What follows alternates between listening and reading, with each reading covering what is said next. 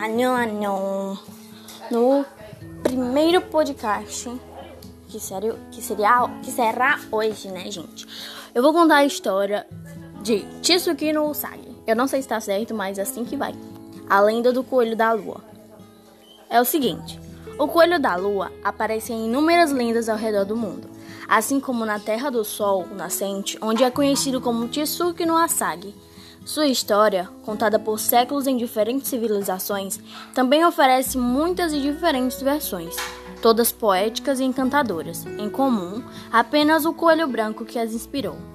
A versão nipônica do conto foi publicada no período Heian, sob o título Konjuku Monogatari-shu, ou Antologia de Contos do Passado, que contém várias histórias da China, Índia, Coreia e Japão. Neste conto, o coelho aparece na lua, moendo em seu pilão a massa do mochi, bolinho glutinoso, muito famoso entre os japoneses. O bolinho branco e redondo, que se assemelha à lua cheia, é consumido principalmente nos festivais, celebrações de Ano Novo, Shongatsu, assim como é servido em oferenda aos kamis, deuses, em altares shintoístas.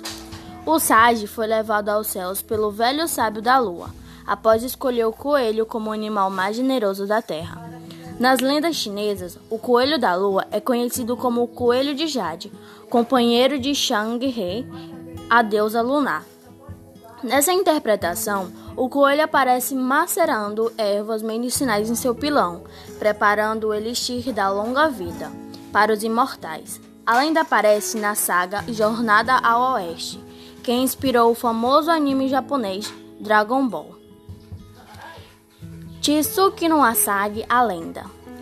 Mukashi Mukashi, Uru Tokoroni. Há muitos, muitos anos atrás, o velho sábio da lua decidiu sair em sua peregrinação e visitar a terra. Sua divina intenção era descobrir qual entre seus animais era o mais generoso. Para tanto, disfarçou-se de um faminto mendigo e pediu à raposa, Kitsune, ao macaco, Saru e ao coelho, o sague, por um pouco de comida. Prontamente, o ágil macaco subiu numa árvore e trouxe algumas frutas fresquinhas. A raposa dirigiu-se a um riacho, pegou um peixe e trouxe-o de volta para o velho pedinte. Mas o coelho não tinha nada para lhe oferecer, apenas um pouco de grama. Então, pediu à raposa e ao macaco para construir uma fogueira, Após acenderem o fogo, o coelho ofereceu-se em refeição para o pobre velho faminto, saltando para dentro das chamas. Rapidamente, o mendigo mudou sua forma, fazendo surgir o velho sábio da lua.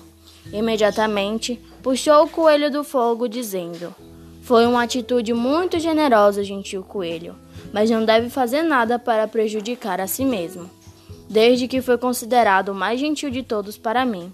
Irei levá-lo de volta comigo para que viva entre as de deitades do reino celeste. O velho sábio tomou então a benevolente coelho em seus braços, seguindo com ele de volta à lua. Dizem que ele ainda está lá até hoje. Basta olhar para o céu nas noites de outono, quando a lua é mais brilhante, que conseguirá avisar o pequeno e gentil coelho preparando a massa do mochi em seu pilão celestial. Essa história é dito ter originado na Samsan Jataka, Contos de Jataka, antigos contos budistas.